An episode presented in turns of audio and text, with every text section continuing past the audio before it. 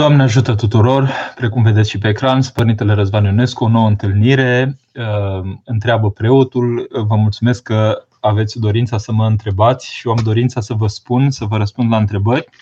Însă iată o temă unde personal mă simt foarte neputincios și lucrurile se vor gestiona chiar dacă am un îngeraș lângă mine aici Vedeți, îngerașul meu care a devenit așa cumva o prezență în emisiunile mele.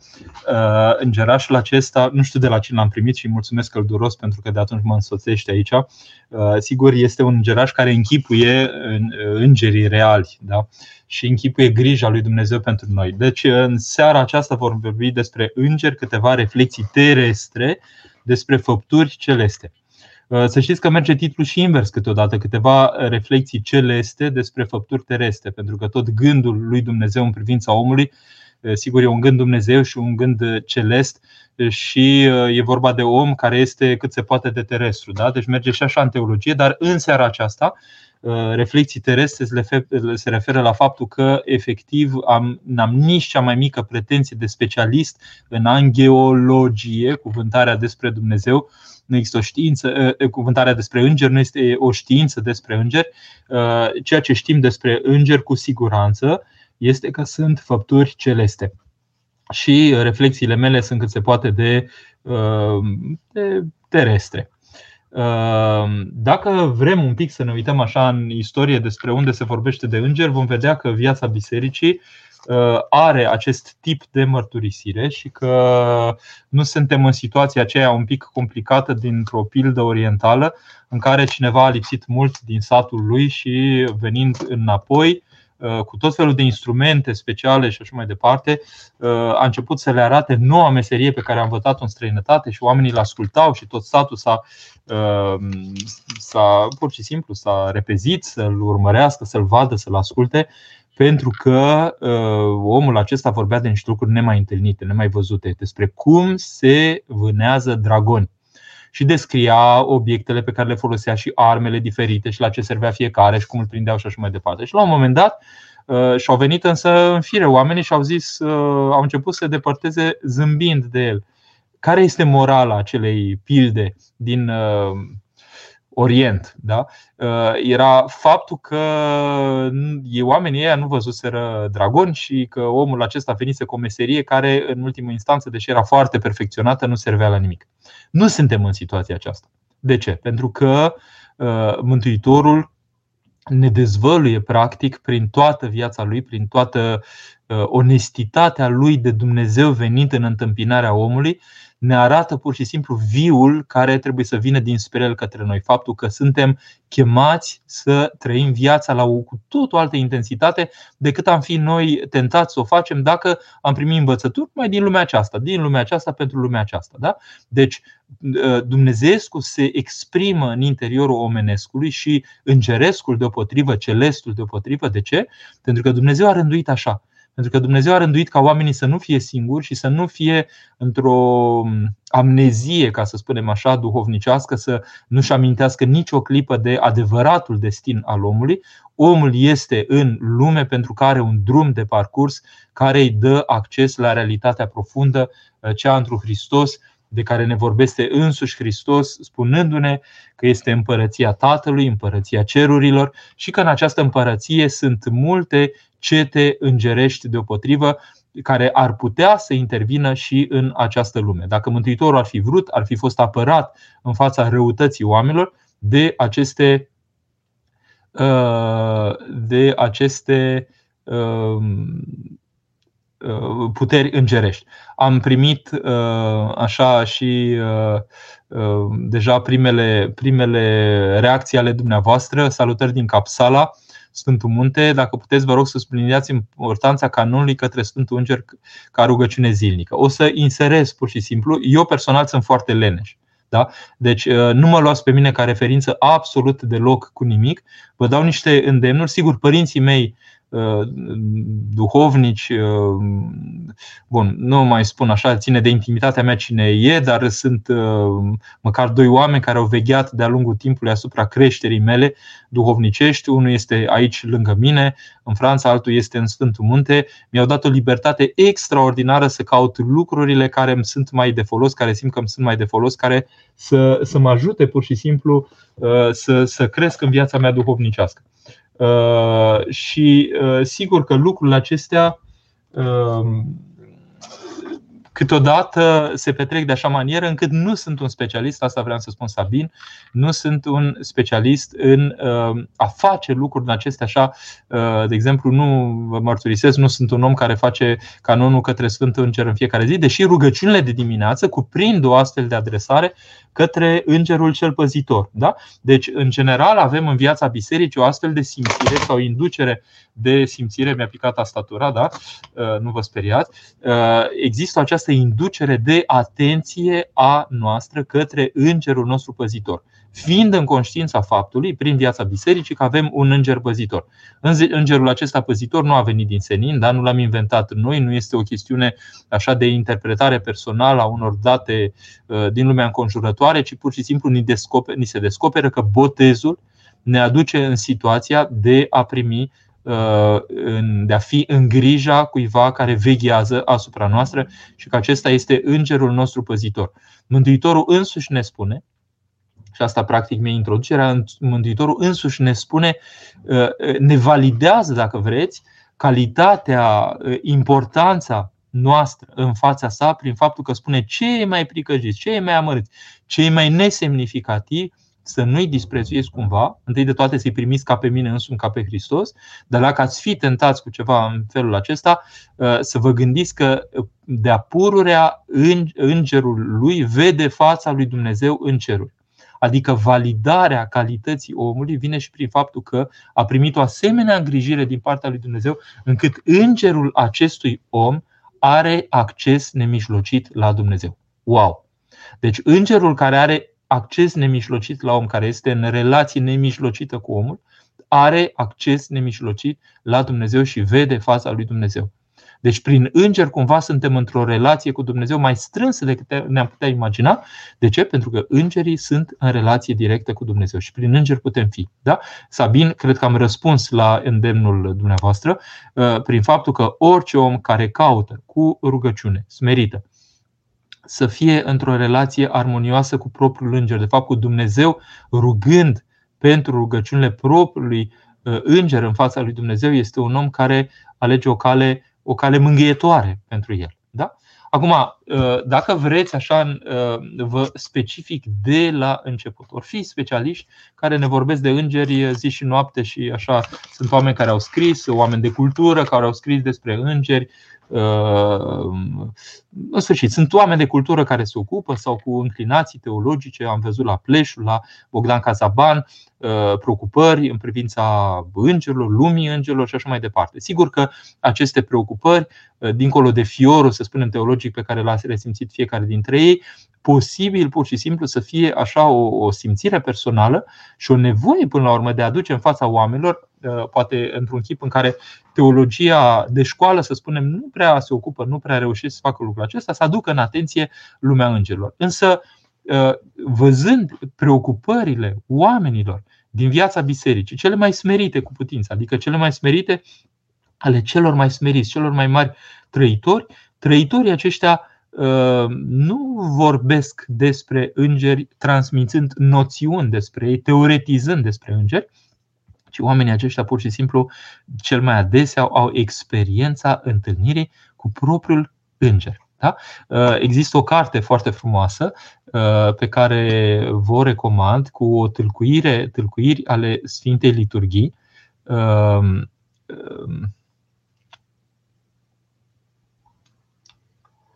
Nu o găsesc acum pe ecran pentru că v-aș fi citat direct din ea, uh, dar uh, cartea aceasta scrisă de un grec, o să-mi amintesc și numele ei, tâlcuirea ale Sfântei Liturghii cu întâmplări minunate uh, petrecute pur și simplu în timpul Sfintei Liturghii și urmând după aceea tâlcuirile autorului. E scrisă de un, un ucenic al Sfântului Paisia Ghioritul.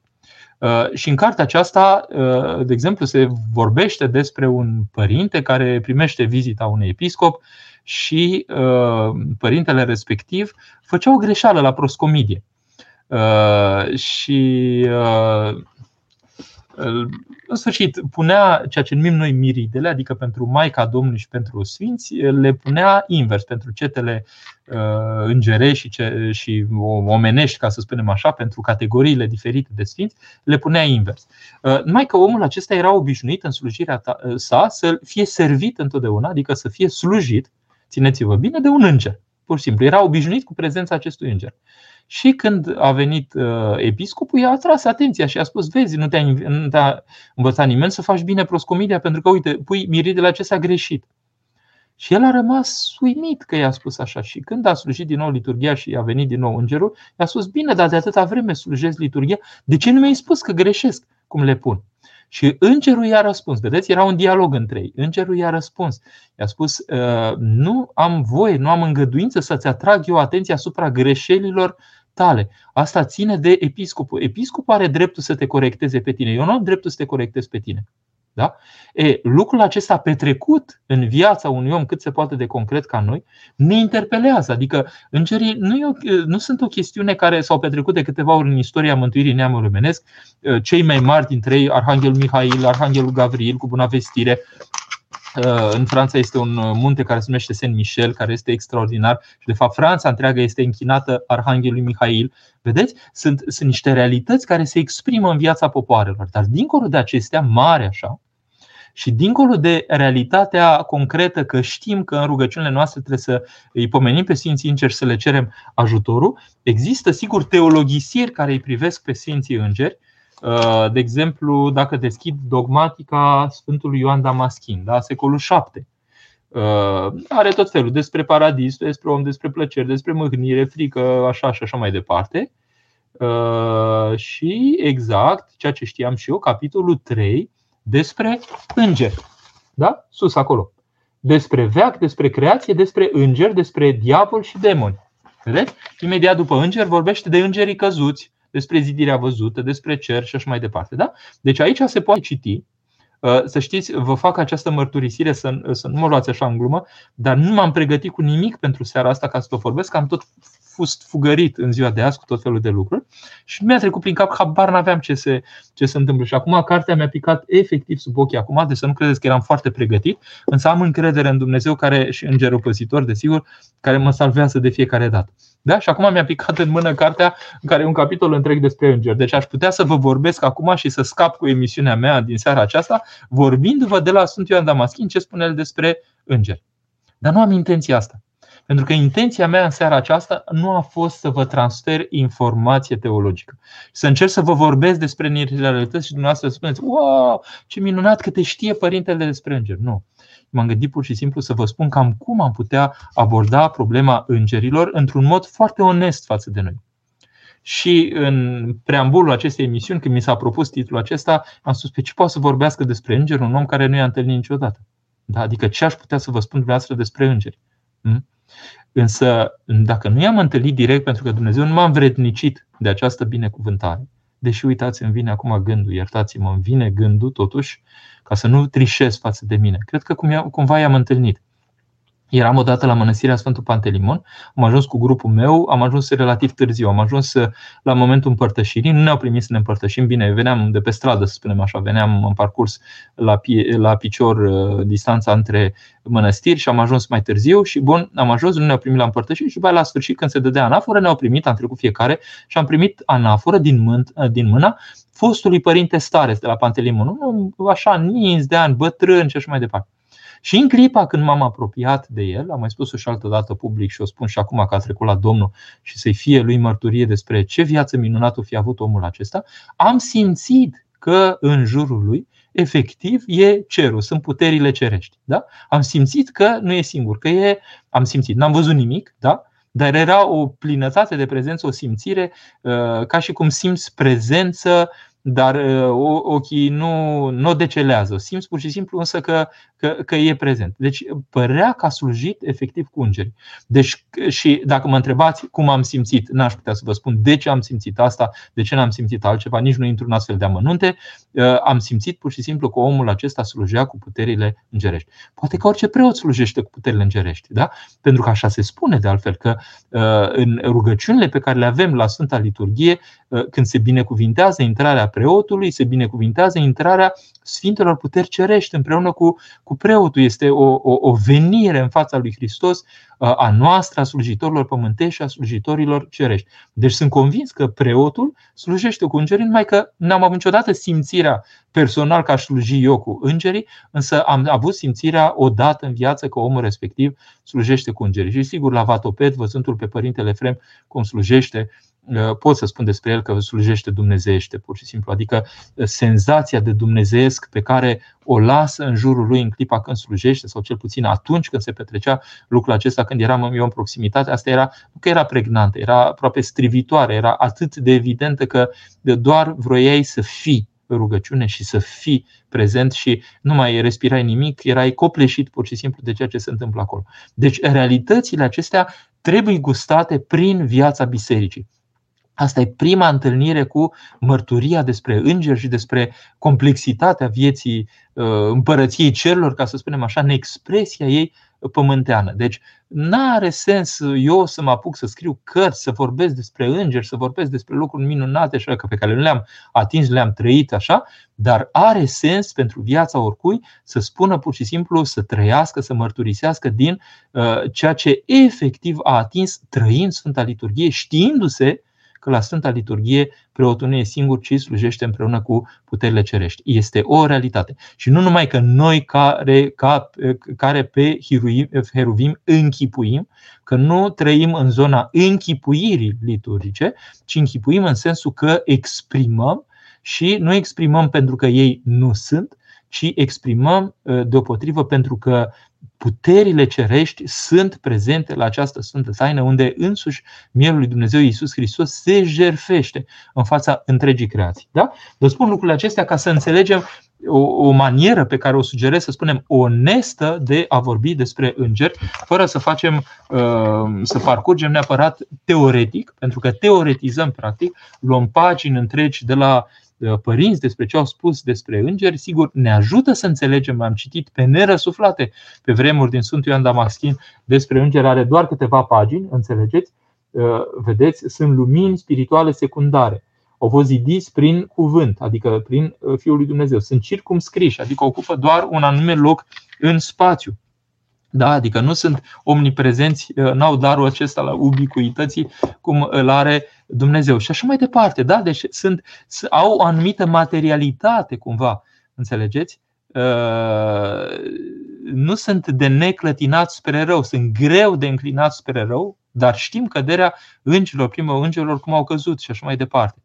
Da? Uh, sigur, sunt teologi mari ai bisericii, Sfântul Dionisie Areopagitul, care ne vorbește despre nouă uh, cete cerești uh, și așa mai departe. Nu intru în amănuntele acestea, pentru că nu pentru în seara aceasta, nu despre asta vreau să vorbesc. Vreau să vorbesc despre cum noi, în concretul existenței noastre, ajungem mai devreme sau mai târziu să ne interpeleze problema aceasta a îngerilor. Haideți să revenim un pic la scriptură și să vă arăt un pic câteva titluri în Faptele Apostolilor. Mie îmi place nemaipomenit de mult să, să mă uit în Faptele Apostolilor, în capitolul 5. Iertați-mă, am o versiune foarte veche, uh, foarte veche. Uh, deci, capitolul 5, Anania și Safira, apostolii sunt închiși, dar un înger le dă drumul sfatul lui Gamaliel. Da? Uh, e, e o. Mi-a căzut un pic de din carte. Este, o, este un, un nou testament foarte, foarte vechi. Uh, foarte vechi. Vechi, da. Uh, și foarte prețios mie pentru că l-am de la unchiul meu.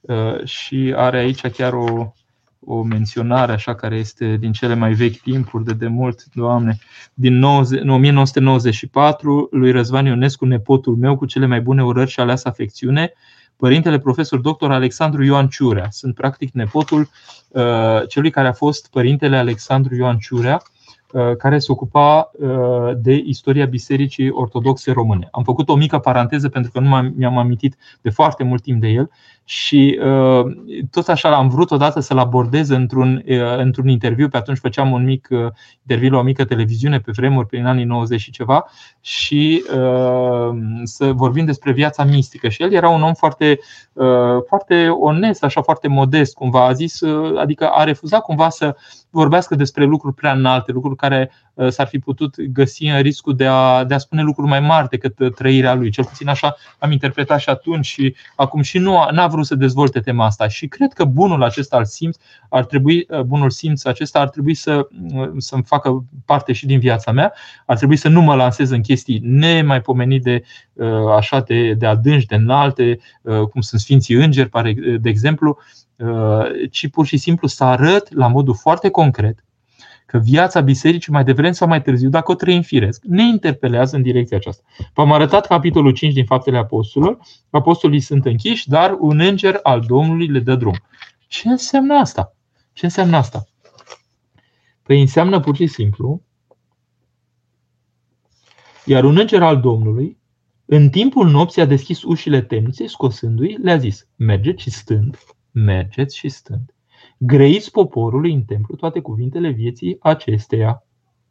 Și auzind, au intrat de dimineață în templu și învățau. Deci îngerul le spune ce să facă. Sigur că i-a trimis Dumnezeu, a trimis pe înger. Cum poate îngerul acesta, care ar fi complet nematerial, să se ocupe de materialitate, adică cum să deschidă un lacăt, cum să, uh, cum să spun, să zgâlți acolo uh, bările acelea de la, de la închisoare și așa mai departe. Ori vedem de-a lungul timpului în viața cât se poate de concret a oamenilor, că îngerii atunci când au acționat, au acționat asupra, adică au acționat prin materialitatea acestei lumi. Înseamnă că au această posibilitate. De altfel și Mântuitorul uh, ne-a spus foarte limpede că dacă ar fi vrut, ar fi putut să se apere de, uh, de crucificare pur și simplu, de punerea pe cruce, chemând ajutorul îngerilor care l-ar fi apărat. Da?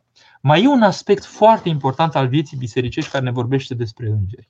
Mântuitorul spune un cuvânt misterios la un moment dat. Da? Spune, acesta este îngerul Domnului despre care vorbește Scriptura. Iată, trimit pe, înaintea ta pe îngerul Domnului care să anunțe și așa mai departe și vorbește despre Sfântul Ioan Botezător. Să ne gândim la Sfântul Ioan Botezătorul ca fiind chip monahal prin excelență, cel care aduce în umanitate și este începător, dacă putem să spunem așa, al vieții monahale, al ascezei, al înfrânării, al echilibrului duhovnicesc, al îndemnului cu asprime, cu asprimea vieții în ceea ce îl privește, cu blândețe și cu dragoste către ceilalți, pentru că noi îl vedem astăzi ca o persoană foarte aspră, dar uh, dacă mai mari de atunci îl ascultau cu interes, da? Uh, și cineva îi vrea capul acolo, este pentru că soțul îl asculta, da, uh, îl asculta cu, cu, cu reculegere, adică putea uh, acest sfânt înger trupesc, dacă putem să spunem așa, să aibă cuvânt către orice om să fie trimis, adevărat înger, da? trimis către sufletele oamenilor astfel încât să atingă real realitatea fiecărui om în parte. Și din cauza aceasta chema Sfântul Ioan Botezătorul uh, vedeți și, uh, și vedeți relația lui cu Irod, cu Irodiada, cu, uh, în sfârșit cu, cu curtea de atunci, cu oamenii de atunci, cu poporul simplu. Vedeți, toată relația aceasta arată un om care primea părintește pe oameni, care îndemna zicem noi, cu asprime sau în orice caz, asprime nu înseamnă neapărat severitate. Era o asprime a vieții lui pe care o exprima el pentru ca el să fie nelocuit niciun pic de dorința cea vicleană, de influența celui viclean. Din cauza aceasta, Mântuitorul ne spune că uh, este cel mai mare dintre cei născuți din femeie. Wow! Gândiți-vă că suntem 7 miliarde și ceva, 8 astăzi și că Sfântul Ioan Botezătorul e cel mai mare din cei născuți în femeie, vreodată, sigur. După aia Maica Domnului, nu după aia. Maica Domnului cred că este evident în prima poziție uh, prin, uh, prin rudirea cu însuși Dumnezeu, prin ce, ce a putut să facă Maica Domnului. Dar vedeți, sunt mai întâi Maica Domnului, poziția întâi, și Sfântul Ioan Botezătorul, poziția a doua. Da? Uh, vedeți în icoana de Isis, adică cei mai apropiați de dreapta și de-a stânga a Mântuitorului nu sunt apostolii cât și-au dorit ei să fie de dreapta și de-a stânga așa imediat, ei sunt de dreapta și de-a stânga, dar mai întâi Maica Domnului de dreapta și uh, sunt Ioan Botezătorul de-a stânga sau în orice caz sunt împreună uh, acolo Uh, dreapta, stânga și după aia dreapta, stânga toți ucenicii de o parte și de alta. Asta e reprezentarea pe care o avem în biserici în registru iconografic atunci când îi reprezentăm, îi punem icoana de Isis plus uh, apostoli. Deci vedeți că oamenii cu chipuri îngerești de trăire, că Maica Domnului, dincolo de faptul că a avut maternitate, este un chip îngeresc de a trăi. Dar vedeți, marea diferență și aici vă spun ceva pe care, un cuvânt pe care l-am primit direct. Da? Vedeți, marea diferență între om și înger, mie personal mi-a tâlcuit-o uh, acest părinte cu viață sfântă Iosif, Iosif Vatopedinul, care a fost dezgropat recent și ați văzut capul lui ce, ce craniu, ce frumos, ce culoare frumoasă are ca celor, acelor plăcuți lui Dumnezeu, așa, cel care a zâmbit după moarte, vedeți? Și l-am întâlnit odată la o sinaxă vatopedină Uh, nu vă imaginați că am participat la multe, dar uitați, la una am, cel puțin la una, dar la una l-am prins pe el adresându-se și așa inspirat de la Dumnezeu, uh, Părintele Stareț Țefrem m-a invitat la această sinaxă și l-am ascultat cu traducere în limba mea și a spus așa că oamenii au o demnitate mai mare decât îngerii, pentru că oamenii sunt numiți fi ai lui Dumnezeu, iar îngerii sunt duhuri slujitoare. E ceva incredibil, care nu știu câți am reflectat. Deci îngerii în măreția și în frumusețea și în strălucirea și în taina lor sunt numiți duhuri slujitoare, iar omul cu nună a creației, atât de important încât însuși Fiul lui Dumnezeu devine om, n-a devenit înger, a devenit om, da? Maica Domnului om, desigur, dar om care îl naște pe Fiul lui Dumnezeu, se înrudește și inclusiv trupește cu Fiul lui Dumnezeu. Înțelegeți? Deci toate lucrurile acestea arată demnitatea la care este chemat om. Sigur, lucrul acesta ar trebui să sune cu putere de clopot adânc în conștiințele tuturor celor care azi ne trăim viața la 2000 de ani după tot ce s-a întâmplat în evenimentele acestea esențiale și mântuitoare în istorie ca să vedem pe unde suntem și ce facem cu viețile noastre. Da? Mergând spre o încheiere, și vă mai arăt un citat din nou de aici, uh, capitolul 12, uciderea lui Iacob cel Mare,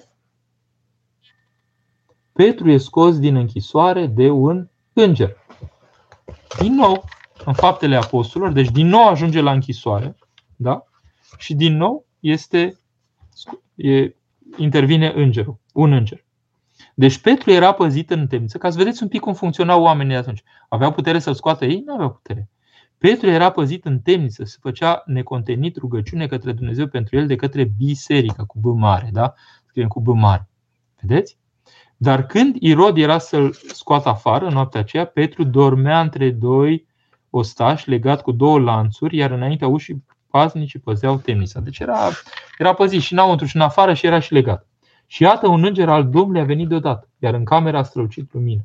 Și lovind pe Petru în coastă, îngerul a deșteptat zicând, scoală de grabă și lanțurile i-au căzut de la mâini. scoală de grabă și imediat pică lanțurile. Da? Îl vreau să văd eu cum se întâmplă cu cătușele în ziua de azi, dacă caz așa singure. Da? Și a zis îngerul către el, încinge-te, că înseamnă că nu era uh, așa, uh, și încalță-te cu sandal. Astăzi, dacă ar fi fost într-o celulă de poliție, n-ar fi avut nimic, n-ar fi avut șireturile, că sunt câteodată gesturi disperate la care recurg acestea și atunci le retrag toate chestiile. N-ar fi avut nici centura. Da? Uh, ferească-ne Dumnezeu de astfel de gesturi. Da? Uh, zic pur și simplu, în fața neputințelor oamenilor, uh, modalitățile au evoluat în istorie de a-i reține. Da? Dar la vremea respectivă, dacă îl mai și legai în interior, până în obez sau în ceva, s-a terminat, n-avea ce să miște. Da? Așa. Și el a făcut așa și a zis, pune haina pe tine și haina și vină după mine. Și ieșind mergea după înger, dar nu știa că ceea ce s-a făcut prin înger este adevărat, ci se părea că vede vedeni. Adică nu avea conștiința, petrecându-se lucrurile acestea în fața lui, nu avea conștiința că este real, real. Deci înseamnă că starea lui de a percepe realitatea înconjurătoare era diferită. Da? Vedem, pur și simplu, prin analiză de text. Da? Deci uh, nu percepea lucrurile astfel încât era 100%, să spunem, treaz așa și putea atinge lucrurile. Bine, era și neverosimil, era și ireal ce se întâmpla. Și trecând de straja întâi și de a doua, au ajuns la poarta cea de fier care duce în cetate și poarta s-a deschis singură și ieșind au trecut o uliță și îndată îngerul s-a depărtat de el. Și Petru venindu-și în sine a zis, acum știu cu adevărat că Domnul a trimis pe îngerul său și m-a scos din mâna lui Irod și din toate câte aștepta poporul iudeilor. Da? Și a bătut la ușă și după s-a prezentat în mijlocul lor. Vedeți cum lucrează Dumnezeu? Vedeți ce, ce încredințare aveau din partea lui Dumnezeu că e cu ei. Vedeți cum a început viața creștină. Ce periculoasă era că noi ne uh, vorbim acum de, de, de frica morții și de pericolele care sunt în ziua de azi. Vedeți apăsările pe care le avem. Da? Și vedeți pur și simplu Uh, taina care se petrecea cu oamenii aceștia care nu făceau zi și noapte decât să se țină de Dumnezeu, pentru că atât de bulversantă fusese pentru viața lor, fusese toate aceste evenimente, că ei nu mai, nu mai aveau nicio treabă cu o obișnuință curentă. Nu stăteau seara să uite la televizor, da? Bine, nu, era, nu erau pe atunci. Dar pur și simplu nu mai aveau loc de activități, să spunem, profane, pentru că totul era religios, totul era cu intensitate și chemarea era, vedeți, aici dospea Uh, pâinea aceasta care va îmbrățișa uh, lumea întreagă. Bun. Mă opresc aici. Sper din tot sufletul că v-am vorbit 30 de minute despre îngeri ca un om onest, un om care întâmpină aceste realități pur și simplu din firescul vieții, uh, vieții bisericii și, sigur, Ehm, cu siguranță că fiecare dintre noi avem experiențe care ne aduc într-o măsură mai mare sau mai mică în relație pur și simplu cu manifestarea îngerilor în viața noastră. Asta este cu siguranță. Acum încep să răspund la întrebări. Văd aici mai multe întrebări care au venit între timp. Nicolae, Doamne ajută. Michelangelo, Michelangelo, Michel liniuț Angelo, Michel Ange, da? Adică Îngerul Michel. Da? Îngerul Michel picta îngerii ca bebeluși cu aripi. Nu cred că e departe cu reprezentarea asta. Îmi miros feciorul de un an și dacă așa miroase raiul e de bine. Nicolae, nu ne luăm după mirosurile noastre, că mirosul copilului o să se schimbe de-a lungul timpului și că rostul lui de copilaj nu e să, devină, să rămână copilaj, ci să devină un adult. Și un adult miroase diferit. Da? Dar acum miroase foarte curat pentru că are o viață care arată această curăție, această nepăcătuire. Însă, uh, cred că reprezentarea noastră cu aripi cu și așa mai departe, sigur, trebuie să fie niște elemente de adevăr, da? Uh, dar niște elemente de adevăr care nu știu dacă țin de morfologie, așa cum înțelegem noi uh, morfologia în sens omenesc. De ce? Pentru că, de exemplu, când la stejarul Manvri, când Dumnezeu se înfățișează, Dumnezeu se înfățișează lui Avram și Sara acolo, noi spunem că sunt trei îngeri și ați văzut că există reprezentarea sub chipul acelor trei îngeri și noi spunem că e Sfânta Treime. Dar atenție, este prin economie putem spune că e Sfânta Treime, pentru că nu există icoana Sfinte Treime. Da? Icoana Sfinte Treime este Hristos însuși. Cine l-a văzut pe Fiul, l-a văzut pe Tatăl. Nimeni nu l-a văzut pe Tatăl. Nu poate fi reprezentat cineva ce, ce nu, uh, cum să spun, nu are materialitate. Da? Dar s-a reprezentat prin cei trei îngeri. Însă dacă vă uitați în textul Scripturii, acolo spune că a apărut în chipul a trei antropos, adică oameni. Da? Deci vedeți, ă, există cumva aproape o confuzie, mai ales în Vechiul Testament, între înger, om, adică chip omenesc de a, de a veni în, în, în fața oamenilor. Da? Sabin. Uh, am răspuns, uh, subliniați importanța canonului către Sfântul Înger ca rugăciune zilnică. Uh, Sabin vă îndeamnă să faceți acest canon și eu o fac. Vă îndemn. Cristian, pot interveni îngerii în viața noastră dacă greșim pe drumul spre mântuire. Așa avem credință prin ceea ce ne transmite biserica că îngerul este un veghetor asupra noastră. Și că la nivel de gânduri, gânduri bune, desigur, și de îndemnuri bune și de atenție și așa mai departe, îngerul efectiv veghează asupra noastră și ne ajută în momente în care efectiv uh, ne simțim uh, depășiți de situație. E un clipa când uh, în sfârșit, din fetele familiei erau pe bicicletă și eram și eu și mi-au zis că nu prea știu să pedalez repede și eram în pădure cu ele și am pedalat cât am putut eu de repede cu bicicleta și brusc lanțul s-a blocat și am zburat, am zburat, efectiv am zburat, am zburat așa în aer m-am dat peste cap și am căzut jos. Vai, cred că îngerul a avut așa extraordinar de lucru să mă facă să nu cad pe cimentul din față pentru că nu mai știu ce eram acum. Sigur că m-a durut luni de zile, pieptul și așa mai departe, dar nu mai aveam chef să merg la medic, n-am mai fost atunci. Dar vreau să spun că am căzut neașteptat de bine și întins fiind plin de zgârieturi și așa mai departe, am început să zâmbesc și am spus, Doamne, mi-e bine, am scăpat, n-am nimic rupt și așa mai departe. După aia au început durerile în plămâni, uh, de pe o zi pe alta începeau și să se miște în zona plămânilor, uh, dar uh, probabil că a fost un traumatism care încetul cu încetul se rezolva. Da? Cred că în astfel de situații, și vedeți și pe YouTube câteodată cum scapă oamenii cu viață de la, din situații incredibile, cred că îngerul are un mare rol acolo. Au mai venit mai multe întrebări, să nu pierd vreuna.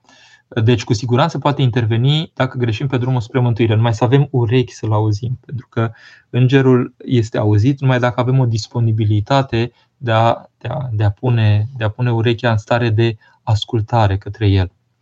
Uh, îngerul păzitor părăsește pe cel care este foarte rău și îl lasă să chinuie. Mihaela, eu contez pe dragostea și pe grija îngerului păzitor în pofida faptului că omul se poate purta ca o mizerie umană. Da? Uh, îl părăsește nu în sensul că vrea el să plece, ci cât e lăsat să se apropie, atât se apropie. Pentru că e o luptă uh, între cel rău, care vrea drepturi întotdeauna asupra creației lui Dumnezeu, cu precădere asupra oamenilor, deși nu are niciun drept, Mântuitorul spune că se apropie stăpânitorul, prințul acestei lumi, care nu are nimic al său în mine. Da? Deci, vedeți? Deci, uh, deci, diavolul nu are nimic al său în Dumnezeu, însă vrea să câștige pentru că nu are nimic. În realitate nu stăpânește nimic. Este zero, e o gogoașă umflată, este zero, zero, zero barat și absolut. Da? Dar când oamenii se joacă cu viețile lor și încearcă să dea drepturi, se întâmplă lucruri uh, teribile. Ne-am avut aici o, în sfârșit, cum nu știți persoana, dar uh, a fost cineva care a trecut uh, uh, în lumea cealaltă și eu știu cel puțin că a fost duhovnic pentru că după aia s-a depărtat, s-a jucat cu lucruri negre și, um, și a antrenat niște lucruri absolut redutabile în viața ei acea persoană pentru că joaca asta a fost foarte serioasă. Adică de unde s-a apucat ea să vadă cât de, de negru este cel rău, a văzut mai mult decât atât o dramă în familia respectivă, câte lucruri s-au petrecut. Da? Deci trebuie să avem mare grijă și, uh, adică dacă mântuirea e deja străduindu-ne, da, păi dacă ne jucăm cu lucrurile și le luăm la lejer, ce se poate întâmpla? Uh, deci nu că părăsește, ci noi părăsim, adică ne punem în situații să de a nu mai putea fi ajutat. De exemplu, sui, cum era mic, când mă însuiam într-un copac și nu mai avea cine să mă dea jos pentru că mie mi-era frică să mă dau jos de acolo. Da? Ați înțeles, Mihaela. Uh, Maria, părinte, o mică povestioară. Acum 10-11 ani, fetița mea, pe atunci în vârstă 3-4 ani, și a văzut îngerul păzitor. A putut să-mi spună că îl cheamă Alex, este blond cu părul ondulat și cu ochii albaștri. Câțiva ani mai târziu, fără gând sau discuție, l-am visat. Ne salva în vis din niște situații teribile. Ce credeți? Păi eu nu cred nimic. Dacă dumneavoastră simțiți lucrul acesta, ar fi un ipocrit să vă spun, știți, e un vis și așa mai departe. Pentru că nu sunt sigur deloc că nici cu plus, nici cu minus. Deci prefer să nu mă pronunț. Maica Domnului când primea o înștiințare din partea lui Dumnezeu, obișnuia să o tăinuiască în inima ei. Da? Deci nu o scotea pe stradă, nu uh, cerea neapărat părerea altora dacă să o creadă sau nu, ci punea în inima ei pentru ca ea să fie lucrătoare în inima ei. Așa să faceți și dumneavoastră cu lucrul acesta și mila lui Dumnezeu. Da? Uh, dea Domnul să fie cât se poate de adevărat. Cristina. Să rămână părinte și bună seara tuturor. Am citit într-o carte care explică diferitele religii copiilor că Dumnezeu ar fi trimis cuvântul profetului Mohamed prin uh, îngerul Di Gibril, Arhanghelul Gabriel. Am rămas cam fără replică față de copiii mei. Nu mă pregătisem nici eu. Uh, sincer, uh, în afara a ceea ce numim noi biserica, și mesajul pe care îl primesc din partea lui Hristos prin biserică, nu pot valida personal nimic din lumea aceasta care vorbește de Hristos, de mesajele lui și așa mai departe. Deci, uh, adevărul îl avem în biserică. Uh, pur și simplu, uh, nici nu vreau să mă pronunț, Da? Pentru că în islam știm foarte bine că există lucruri care sunt inspirate din creștinism, sunt niște realități istorice, că a fost o inspirație venită pe, uh, hai să spunem, pe o filieră din aceasta de creștini care nu erau tocmai ortodoxi sau nu cei mai ortodoxi, că s-au preluat idei și uh, o viziune asupra lucrurilor de acolo, sigur, combinată și cu multe alte lucruri. Da? Deci există în uh, interiorul uh, islamului mărturie, dacă vreți, așa creștină, într-o anumită măsură. Chiar era cineva care a făcut observația paradoxală că se vorbește mai mult în, în Coran, de exemplu, de Maica Domnului decât de Mohamed. Este absolut uh, interpelator și uimitor. Da? Uh, dar uh, dumneavoastră, în calitate de creștină, uh, e irelevant ceea ce îmi spuneți, în sensul că uh, pur și simplu, adică cine a spus nu avem o putere de verificare și eu cred că Hristos s-a îngrijit să dea mesajul lui prin Duhul Sfânt celor care fac parte din trupul său care este Hristos. Nu știu ce dacă ar fi făcut cu alții. În orice caz, reflectarea, chiar dacă ar fi făcut acest cuvânt, reflectarea cuvântului respectiv în alte religii este o reflectare care nouă creștinilor ne pune uh, destule întrebări pentru că nu este reflectarea ortodoxă. Da? Așa, Lucia, în cer căzut se poți întoarce la Dumnezeu, cum fac aceasta? Să știți că am auzit în viața bisericii, da? am auzit de o astfel de mărturie că îngerii au descoperit unui trăitor creștin, dar nu știu să vă indic sursa, că încercau să-l izoleze pe un diavol de alții pentru că au simțit că acesta vroia să se pocăiască și nu putea din pricina răutății celor din jur. Wow! Vă dați seama? Adică e, e o mare taină, o mare taină simțirea, simțirea de către Dumnezeu a Uh, sufletelor și a stărilor tuturor. Gândiți-vă că Dumnezeu simte sufletele în iad ale celor care uh, sunt în iad. Deci vedeți dacă ar exista uh, pocăință, dar pe semne că condițiile de așa manieră încât nu se poate efectiv ieși, dar vede pocăința oamenilor. Înțelegeți? Vede pocăința oamenilor în această viață, mă refer. Deci dacă am primit o astfel de mărturie, repet, nu pot să vă dau sursa, e, e, oricum e minunat ceea ce se poate întâmpla. Da? Octaviana, un subiect minunat. Lucrarea mea de licență la o facultate de arte plastice și decorative a avut ca temă îngerii. Ehm, titlul lucrării a fost Îngerii, legătura cerului cu pământul. Exact. Mulțumesc că ne vorbiți despre acest subiect. Mi-a fost propus, altfel n-aș fi îndrăznit să propun niciodată lucrul ăsta. Mă interesează tot ce spuneți, pentru că în documentarea părții teoretice a lucrării nu cred că am avut foarte multe surse. Seară binecuvântat. Tot ce vă spun, vă spun din ceea ce trece prin viața mea. Da? Uh, și, sigur, din ceea ce vine către mine prin viața bisericii. Mi-aș fi dorit, poate, să am mai multă experiență personală în a vă spune lucruri concrete despre cum sunt îngerii și cum sunt ei, dar cred că și dacă Dumnezeu ar îngădui să se descopere lucrurile acestea, nu cred că ar îngădui să le punem la megafon. Da? Deci probabil că n-ar fi putut constitui subiectul unei dezbateri în seara asta. Octaviana, o maică pusnică, dragă mie, care a trecut la Domnul primăvara acestui an, dădea o importanță foarte mare rugăciune către Îngerul Păzitor, despre care spunea că e cel mai aproape de noi. Zicea că la el trebuie să alergăm cu rugăciunea mai întâi atunci când întâmpinăm situații dificile. Vedeți o experiență Octaviana, o experiență de viață. Fiecare vine cu o experiență de viață printr-o simțire proprie. Înseamnă că o fi trăit și simțit anumite lucruri care o îndreptățeau să abordeze lucrurile în felul acesta. Da?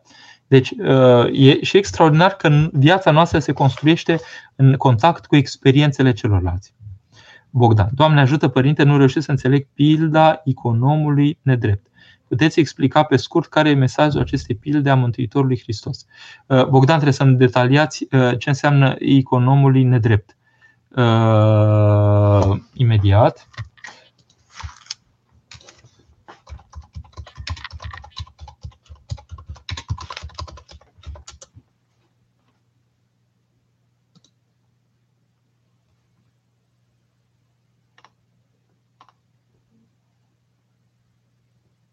Exact. Așa, acum vă răspund. Uh, vreau să fiu sigur că facem referință la aceeași pildă. E, e o taină, pilda asta. E, e extraordinară.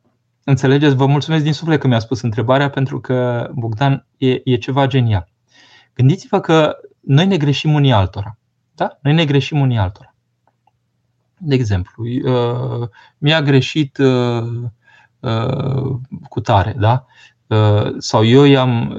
Bun, e în două sensuri, dar să spunem că mi-a greșit cu tare. Uh, Vasile mi-a greșit. Deci, uh, ca și cum mi-e dator cu ceva. Da? Ionel mi-a greșit, mi-e dator cu ceva. Și strâng în viața mea, în obișnuința mea de a funcționa, strâng mai mulți oameni care mi-au greșit. Și economul ăsta ce mă învață? Păi Mântuitorul ne spune așa, și ne iartă nouă precum și noi iertăm. Idealul ar fi să fac așa, să-i chem pe oamenii aceștia și le spun zero. Zero. Vă iert tot. Vă iert tot. Pur și simplu. Da?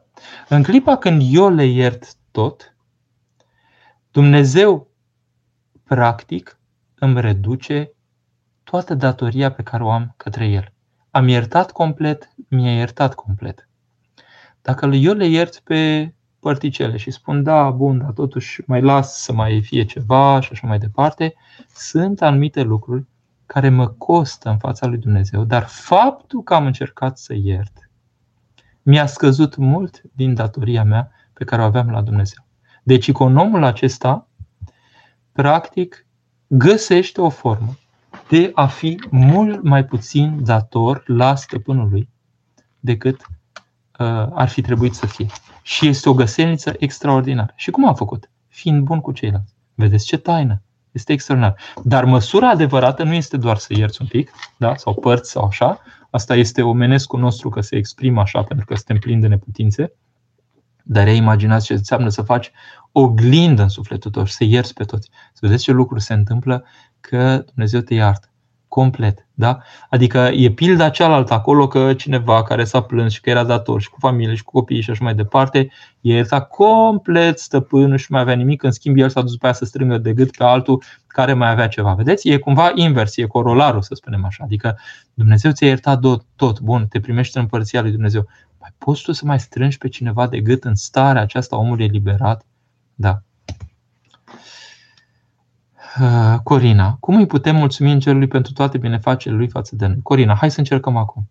Doamne, pentru rugăciunile Îngerului meu păzitor, miluiește pe mine, păcătosul.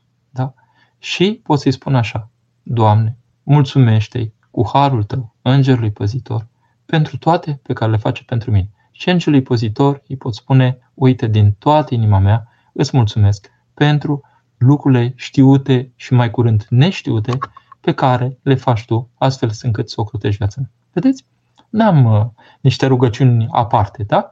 Iar dacă vreți rugăciuni așa consacrate, faceți-vă rugăciunile de dimineață, Îngerul meu cel sfânt și vedeți acolo cum se roagă oameni. E același lucru în cerul păzitor cu instinctul, Manole, Manole. Uh, Îngerul păzitor este o entitate, ca să spunem așa, este o persoană, este, o, este cineva. Da. Instinctul nostru este o chestie, un mecanism în noi, face parte din făptura noastră, ține de trupesc da? și manifestă, în sfârșit, e un mecanism în noi. Da? Deci eu cred că vă las, Manole, să vă dați seama de diferență. Rodica.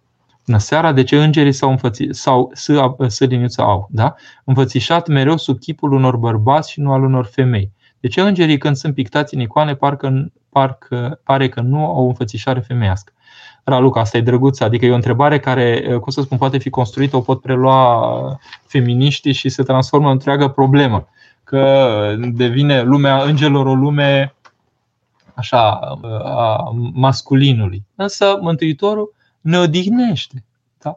și ne spune că uh, rătăciți uh, neștiind scripturile, nici puterea lui Dumnezeu, pentru că oamenii în ceruri nu se mai mărită, nici se mai însoară, ci sunt precum îngerii din ceruri. Asta înseamnă că îngerii din ceruri nu au uh, sexuarea aceasta pe care o avem noi, nu au sexualitate, nu se înmulțesc, da?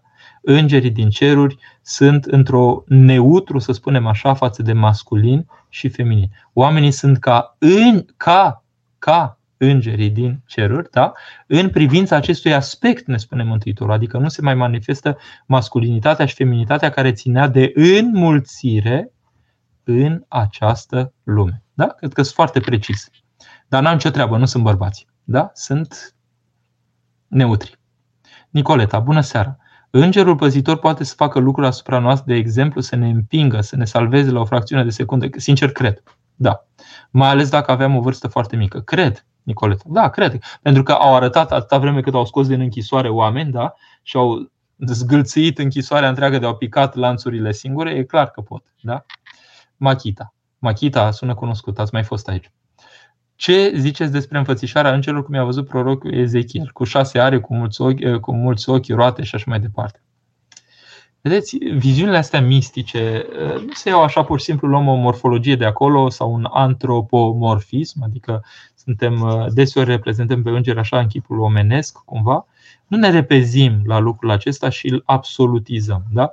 Eric von Daniken, în amintiri despre viitor, dacă mi-amintesc, deja văzuse acolo extraterestri în reprezentarea respectivă. Da? Fiecare om cu ale lui. Da? Vedeți,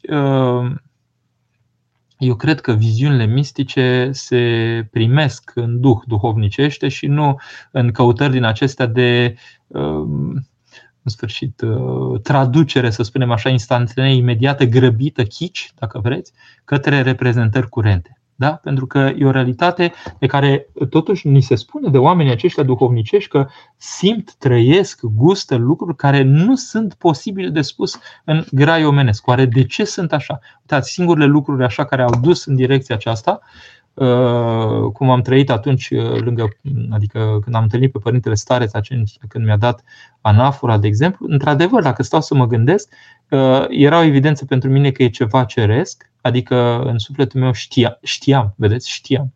Dar de unde să știu? Că de unde și până unde. Da? Și în același timp nu era nimic de descris, nu era, era doar o simțire. Da? Ce pot să spun despre asta? Nu pot spune nimic. Așa și alții poate că văd mult mai amplu dar nu au pur și simplu, nu au conceptele, nu au, nu au termeni de comparație. Nu au de ce să se servească astfel încât să exprime așa prin. Sigur, se poate, omul poate să dezvolte după aia intelectual, dar nu vor neapărat, nu au, nu au decât dacă îi îndeamnă Dumnezeu să spună lucrul acesta. Da? Altfel nu se străduiesc prea tare. Îngerul păzitor te poate aduce într-o relație cu cineva să te poate dezbina de acea persoană pentru că te ferește de ea. Bună întrebare, să lâna știi să răspund. Posibil că te ocrotește și în sensul acesta ca prilejuiri, de exemplu, de a evita uh, contexte în care să te poți răni duhovnicește. Uh, Machita. Acum putem să vedem lumea nevăzută, inclusiv pe îngeri, și este înfricoșător. Am fi în stare să portăm o asemenea viziune. Uh, mi-amintesc de dialogul lui Gheron Iosif cu ucenicul lui, nu știu dacă era Iosif Atopedinu sau uh, Efrem Catonachiot, nu mai știu ce. Erau ei doi în, pe teritoriul uh, mănăstirii Marei Lavre, așa, și căutau un loc atunci de nevoință și au ajuns și pe teritoriul așa. Și la un moment dat îl întreabă fiul duhovnicesc pe, nu mai știu care, care din ei era, îl întreabă pe Iosif Vatopedinu cine sunt ăștia care înjură așa urât? Da? Și Iosif Vatopedinu, nu Iosif Vatopedinu, Gheron Iosif, da, e o diferență, Iosif Vatopedinu e mai recent, e fost ucenic, și Gheron Iosif îi răspunde, tu îi auzi, dar eu îi și văd. Da? Deci erau diafuri. Tu îi auzi, dar eu și văd. Uh, Dumnezeu nu a îngăduit vederile acestea și auzirile acestea așa diseminate în toată lumea, pentru că ne-am îngrozit de lume așa cum s-ar petrece și pentru că am avea foarte mult uh, atmosfera asta de iad, de exemplu, în ceea ce privește pe satana, și poate că ne-ar copleși și ne-ar da o influență, am, ne-am obișnuit să trăim în iad. Da? Nu, Dumnezeu a vrut altceva de la noi. Dumnezeu a vrut să-L contemplăm pe El și să căutăm realitățile duhovnicești și realitățile acestea pe care Dumnezeu le, de, le deschide nouă. Deci, dacă Dumnezeu hotărăște uh, să vedem, pentru pricini de el știute, este în chip excepțional lucrul acesta. Uh, mi-amintesc tot din cartea aceasta, uh, stați să vă spun și cum se cheamă,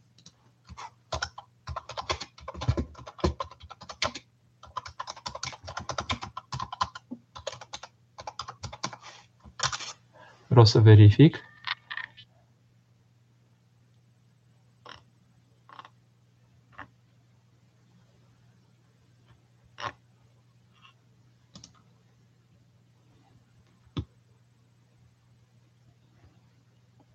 Îmi cer iertare, nu am găsit-o și nu o să pot să o caut acum, dar o să vă parvină într-un fel în comentariu uh, trimiterea. Uh, parcă Anastopoulos, dacă nu mi-amintesc, dacă mi-amintesc bine, dar uh, nu mai știu exact. Este o carte care prezintă întâmplări minunate petrecute în timpul Sfintei Liturghii, comentate de autorul ei, da? și acolo mai este un episod, de exemplu, cu un, un înger care apare unui părinte și părintele respectiv l-a înghețat pur și simplu, adică l-a, l-a speriat, l-a cutremurat, nu mai, nu mai ne spune nimic. Dar după aia îngerul a făcut să înțeleagă că puteau discuta unul cu altul, că cumva nu trebuia să se înfricoșeze, că nu asta era sensul. Și până la urmă i-a spus să închidă ușile uh, împărătești pentru că le lăsase deschise și de aia a venit îngerul ca să-i spună să nu lase ușile împărătești așa.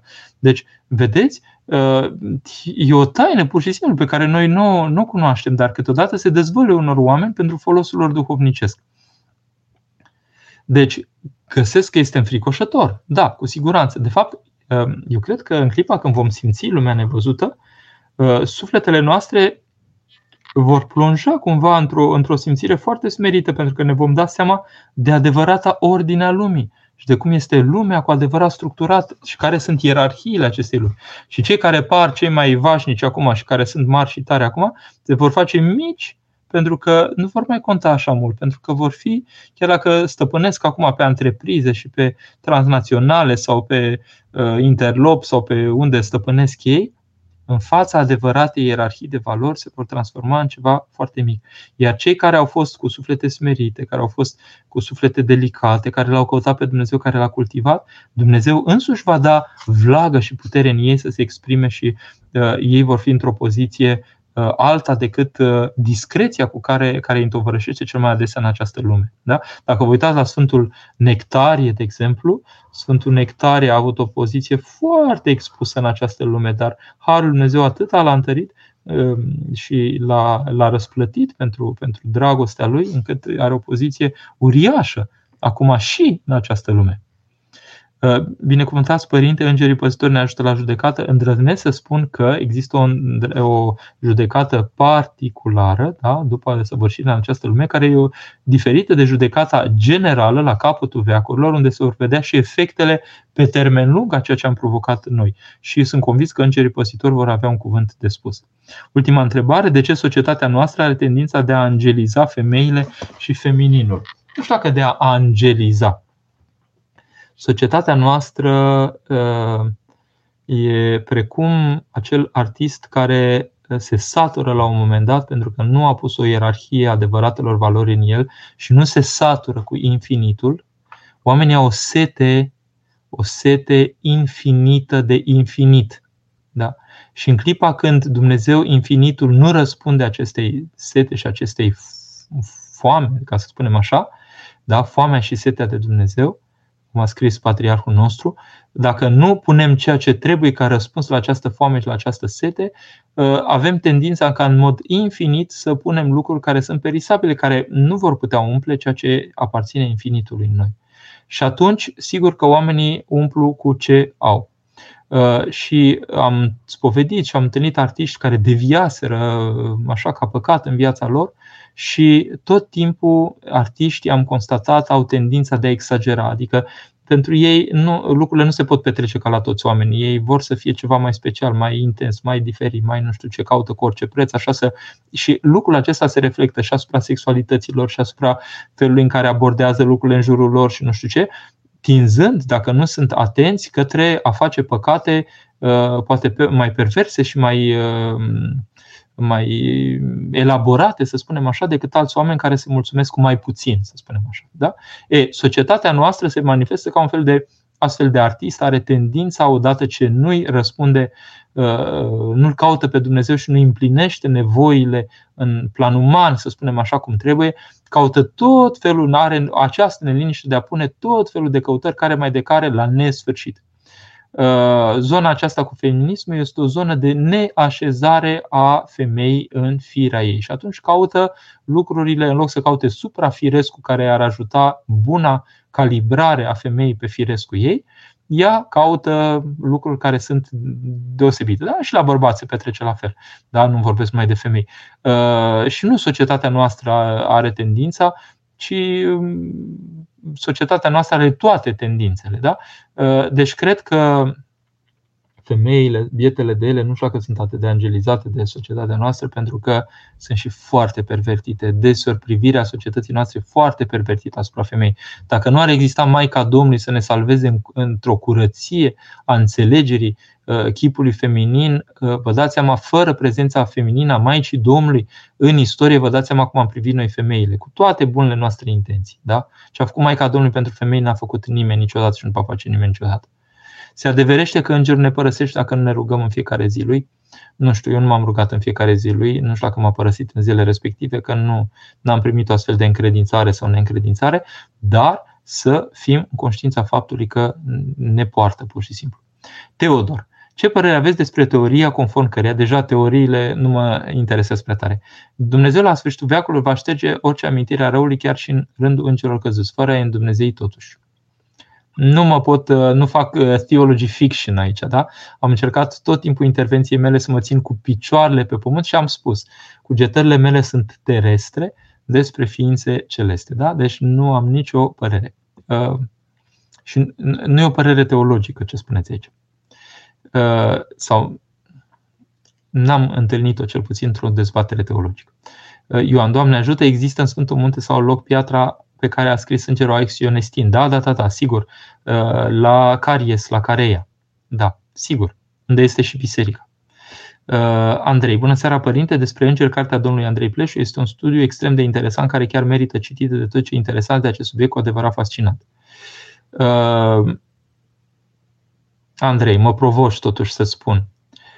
Oamenii intelectuali ating zone extrem de interesante Oamenii duhovnicești ating lucruri care privesc concretul existenței lor de păcătoși, nădăjduind că prin preocupările lor Dumnezeu îi va face să guste nemișlocit realitatea lui. Ehm, sunt multe lucruri interesante în această lume și Dracu ne poate stârni spre toate lucrurile interesante. Văd câte filmulețe pe YouTube se prezintă cu toate aspectele uimitoare ale vieții noastre, însă ehm, ne trebuiește atenția noastră lăuntrică, ă, trezvia, căutarea pur și simplu lăuntrică de atenție către Dumnezeu cu rugăciune, astfel încât să ne păzească de interesantul la nesfârșit și să ne facă să trăim fie și ABC-ul vieții în el, astfel încât să nu ieșim neizbutiți din această viață. Asta ar fi ă, orientarea noastră. De gândul meu de final în seara aceasta este că inclusiv îngerii și felul în care se manifestă în viața bisericii, ne arată că cel mai mare a devenit cel mai mic.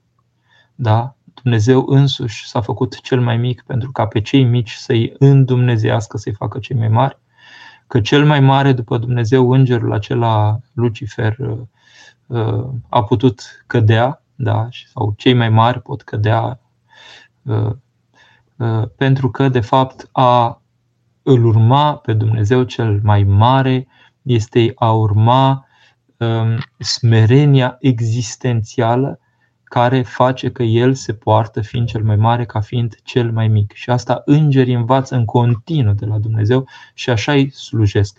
Și oamenii deosebi, deosebi au de învățat această lecție de viață că cel mai mare, de fapt, se face cel mai mic pentru că Uh, cum se smerește sufletul omenesc și cum îi calcă pe urmă în această chenoză, în această deșertare de sine, atunci sufletul înviază cu adevărat. Restul, teoriile, uh, dezvoltările, inclusiv așa cu nuanță teologică și așa mai departe, oamenii care vor să le dezvolte pot să o facă, însă noi nouă ne trebuie chestii concrete. Concretul este când spun cu simțire adâncă a inimii un Doamne miluiește că sunt păcătos, când uh, sunt conștiința faptului că nici nu îndrăznesc să mă uit și să cer rugăciunea îngerului meu la câte prostii fac, uh, tipul acesta de atitudine îmi este foarte profitabil, uh, cam pe schema cu vameșul și cu fariseu. Da? Bine, Dumnezeu să ne binecuvinteze, Doamne ajută tuturor!